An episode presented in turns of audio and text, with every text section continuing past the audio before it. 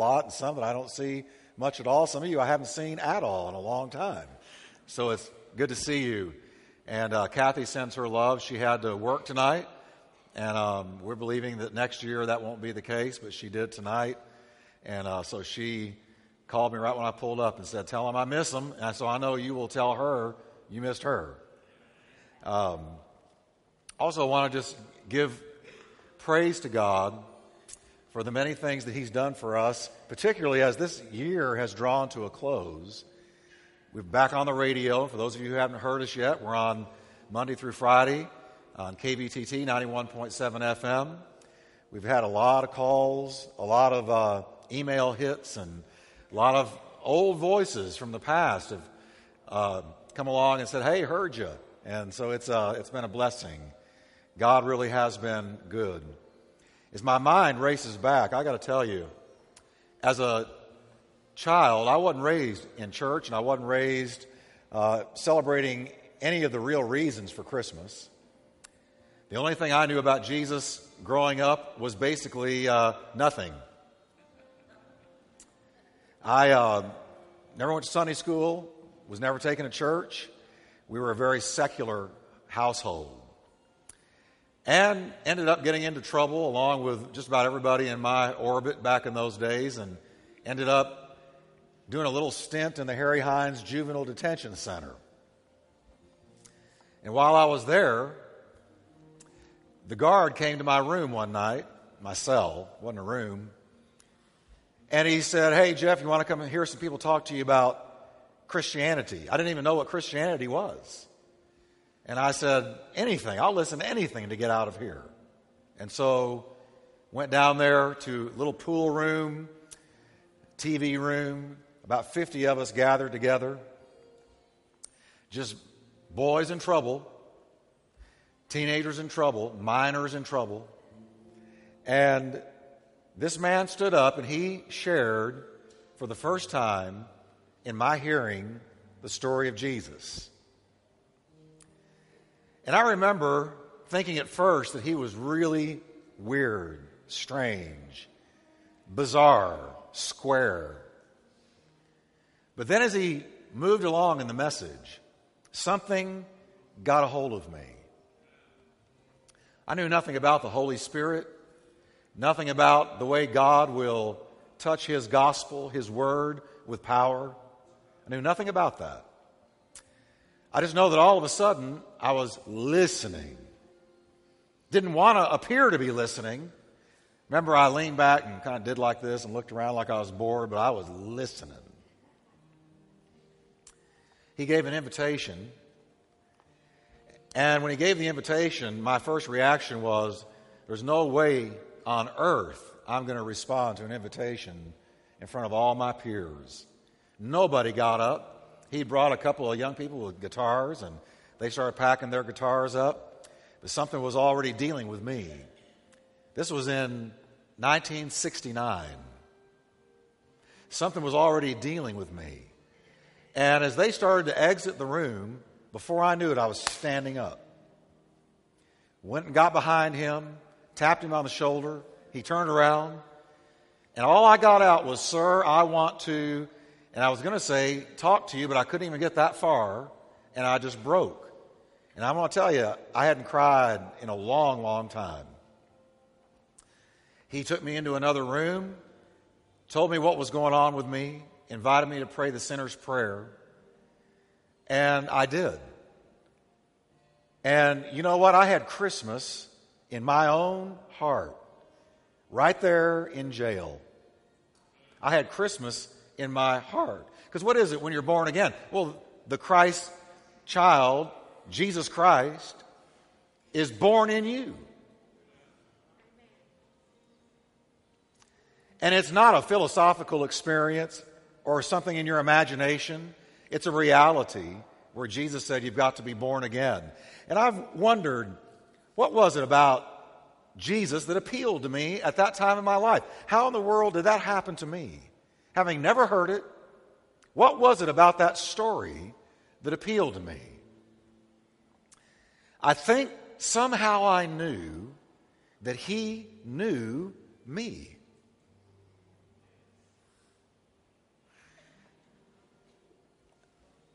There was once a man who didn't believe in the incarnation or the spiritual meaning of Christmas and was skeptical about God. He and his family lived in a farm community. His wife was a devout believer, and one snowy Christmas Eve, as she was taking the kids to the Christmas Eve service, she pleaded with him to come, but he firmly refused. After they left, the winds grew stronger and the snow turned into a blizzard. As he looked out the window, all he saw was a blinding snowstorm. He sat down to relax before the fire for the evening. Suddenly, the man heard the racket of a flock of birds. When he looked out, he saw that a flock of geese had become disoriented and landed outside his house in the blinding snowstorm. The farmer had compassion for them and wanted to help them. He thought to himself, the barn would be a great place for them to stay. It's warm and it's safe. Surely they could survive the storm if I could just get them into the barn. But how to get them there was the problem. His frustration only mounted as he frantically ran after them, trying to shoo them towards safety. The birds only scattered in every direction from the barn. Feeling totally frustrated, he exclaimed, Why don't they follow me? Can't they see this is the only place where they can survive the storm? He thought, How can I possibly get them into the one place that's safe? How can I possibly get them into the one place that's safe? He stood silently for a moment as the words that he had just said reverberated back to himself in his mind. If only I could become like one of them, then I could save them. His heart became quiet, then joy filled as his mind was renewed by the realization that he finally got it one more poor lost soul understood what Christmas was all about and knew why Christ had come. God saw that we were lost. God saw that we were in a blinding snowstorm. God saw that we were disoriented. God saw that we were doomed. And God said, How can I get them to the barn? Ah, there's only one way. I will become one of them. Listen to me. What is Christmas? Christmas is God became one of us. Philippians 2, verse 6 Though he was God, he did not demand and cling to his rights as God. He made himself nothing. He took the humble position of a slave and appeared, he appeared in human form.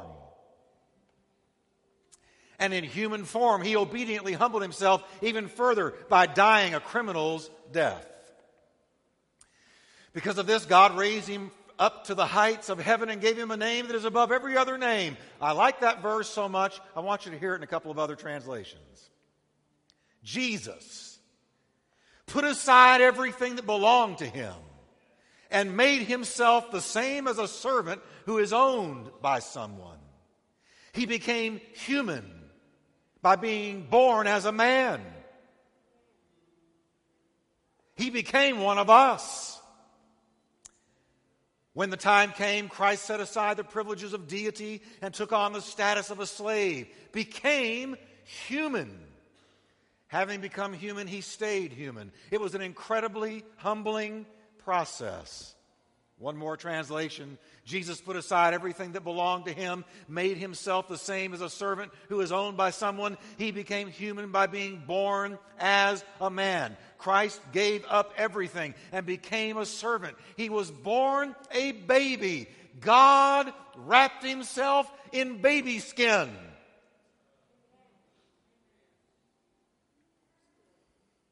Wow! Jesus became one of us. He became one of us. That he might bring us safely to the barn.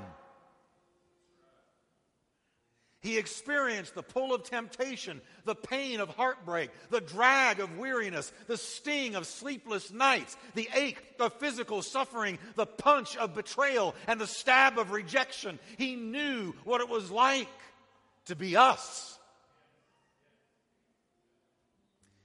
God looked out the window of heaven one day and he saw us lost. The way that I can get them into heaven, into heaven, the barn is by becoming one of them. So that night in jail, I somehow knew that He knew me. And He knows you.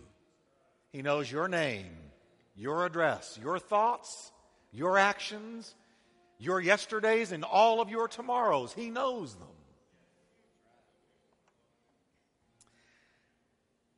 He allowed all those things to happen to him that he might guide us safely home. Listen to what Jesus said. Don't let this throw you. You trust God, don't you? Trust me. There is plenty of room for you in my Father's home. If it weren't so, would I have told you that I'm on my way to get a room ready for you? And if I'm on my way to get your room ready, I'll come back and get you so that you can live where I live. Jesus has already gone to the barn, to heaven, and he's preparing a room for you. He came into this world a blinding snowstorm of sin, deception, and despair, and he became one of us so that he could save us. And so, what am I celebrating when it comes to Christmas? A lot of things, but here's what I'm really celebrating that Jesus understands me. He came to this world to save me. And one day, He's going to take me to the place He's prepared for me. And that's good news. Amen. I want to read to you as I close speaking. In just a moment, we're going to light the candles because as we light these candles, this is going to be um, a picture of how we're going to be in the year 2006. We're going to burn for Him, we're going to shine for Him. You ought not be a Christian once a year at Christmas time. If you're a Christian once a year at Christmas time, you're probably not a Christian. Here's 1 Corinthians 13, the Christmas version. Most of you know 1 Corinthians 13 as the love chapter. Here's the Christmas version. If I decorate my house perfectly with plaid bows, strands of twinkling lights, and shiny bulbs, but do not show love to my family, I'm just another decorator. If I slave away in the kitchen, baking dozens of Christmas cookies, preparing gourmet meals, and arranging a beautifully adorned table at mealtime, but do not show love to my family, I'm just another cook. I hear amens or oh me's. If I work at a soup kitchen, carol in the nursing home, and give all that I have to charity, but don't show love to my own family, it profits me nothing. If I trim the spruce with shimmering angels and crocheted snowflakes, attend a myriad of holiday parties, and sing in the choir's cantata, but do not focus on Christ, I've missed the point. Love stops the cooking to hug the child. Love sets aside the decorating to kiss the spouse. Love is kind, though harried and tired. Love does not envy someone else's home at their Christmas party. Love does not yell at the kids to get out of the way, but is thankful they are there to be in the way. Love does not give only to those who are able to give in return, but rejoices in giving to those who cannot give anything back. Love bears all things, believes all things, hopes all things, and endures all things. Love never fails. Video games will break, pearl necklaces will be lost, golf clubs will rust. I'm going to say that one twice. Golf clubs will rust. But giving the gift of love will endure forever. And everybody said, Amen. Amen. All right, stand with me, would you? And you know, you say, well, Pastor, that's easy for you to say. No, it's not, because I'm right now as soon as I leave here, I'm going to the in law's house. And so I'm putting on love. And I think they are too. Father, we just thank you that the truth of the matter is that we were lost, deceived, blinded, and disoriented. And you became one of us. And that's the only way you could ever have gotten us into the barn. We thank you, Lord Jesus, for coming, for living among us, feeling our pain, empathizing, sympathizing with us, yet without any sin of your own. And you died a criminal's death, hung on a cross between two thieves. And there, Lord, you took our sin on you, and you were blamed for everything we ever did. We thank you for that and we receive that and we receive forgiveness. In the name of Jesus. And now, Lord, a new year is only a couple of weeks away, less than that, a few days away. And we go into a new year of new opportunity, new anointing, a new touch, new open doors and Lord, you have said, I want you to shine for me. You said, Lord, that we were the light of the world. And so, Lord God, in Jesus' name, we ask you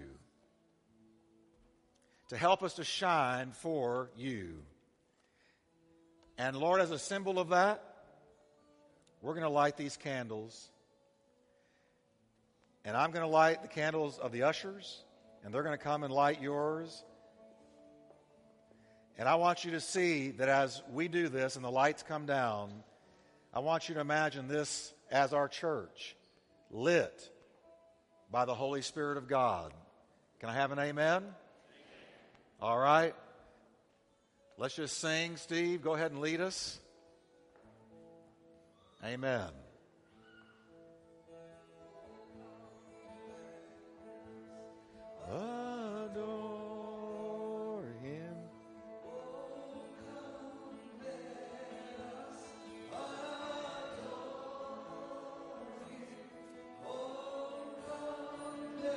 Yes, Lord.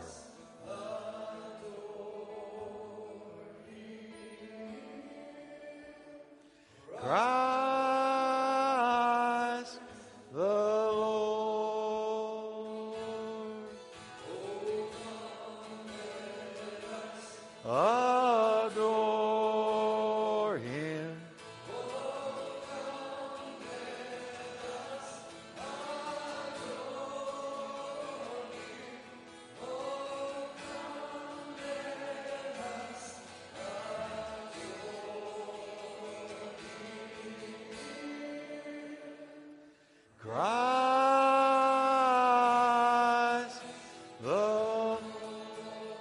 alone are worthy.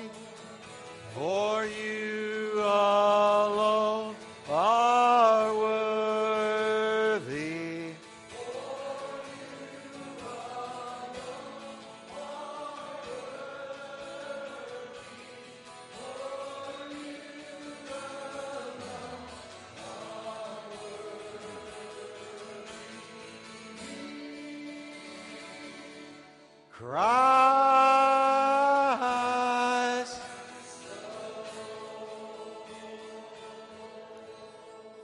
before we close with one other song, please just bow for a moment of prayer. And I want to just ask you a question Does this candle accurately reflect your spiritual life? If not, how about we just breathe a prayer tonight and say, Lord, I don't know how the flame got so dim, but I do know that you are a God of forgiveness and a God of restoration. And I ask you, Lord, to take anything that is standing between you and me, move it out of the way so that nothing prevents my shining in the year 2006. If this does reflect your spiritual life, why don't we pray that it burns even brighter? Because I'm telling you, brethren, the days are short and Jesus is at the door. So before we sing one more time, would you just breathe a prayer and say, Lord, let my spirit, my spiritual life shine like this candle this year. In Jesus' name. Thank you, Lord.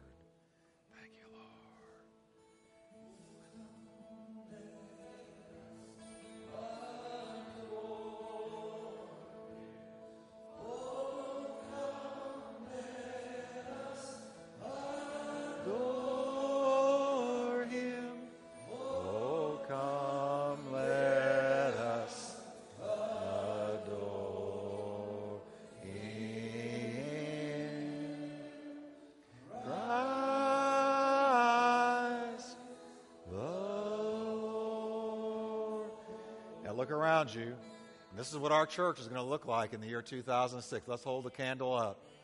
We're going to shine just like this. I want you to get a picture, get a vision. If you're in the front row, turn around and just look. When somebody walks in the doors of our church on Sundays or Wednesday nights, this is what they're going to see lit lives burning with the reality and the zeal of Jesus Christ. Let's sing You Alone Are Worthy one more time, then we'll blow them out. For you alone are worthy. For you alone. Yes, Lord.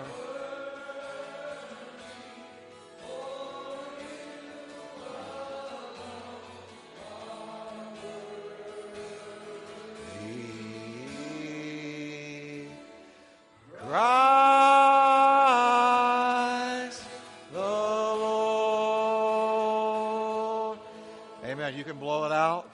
If you'll pass them down towards this, the uh, end of the aisle. Is that right, ushers? Ron, is that right? Or in the box? Okay, it's going to come by in just a moment. When you go by, you're going to drop it in. All right, that's what we're going to do. All right, Steve, can we sing We Wish You a Happy Holiday? I'm sorry. I'm confused. I'm confused. I've been brainwashed. This, how about we wish you a Merry Christmas and then we're all going to go? If you're driving, be careful. Drive carefully. Watch out for the other guy and have a great Christmas. Don't miss church tomorrow night, 7 o'clock. I'm going to be speaking on the four fear nots of Christmas. The four fear nots of Christmas. All right, 7 o'clock tomorrow night. Let's sing, Steve. Wish you a Merry Christmas. We wish you a Merry Christmas. We wish you a Merry Christmas and a Happy New Year. We wish you a Merry Christmas. We wish you a Merry Christmas and Happy New Year. You and your King. Tidings of Christmas and a Happy New Year. You a Merry Christmas. We wish you a Merry Christmas. We wish you a Merry Christmas. A Happy New Year. Merry Christmas. Have a good drive. God bless you. Thanks for coming out. You too.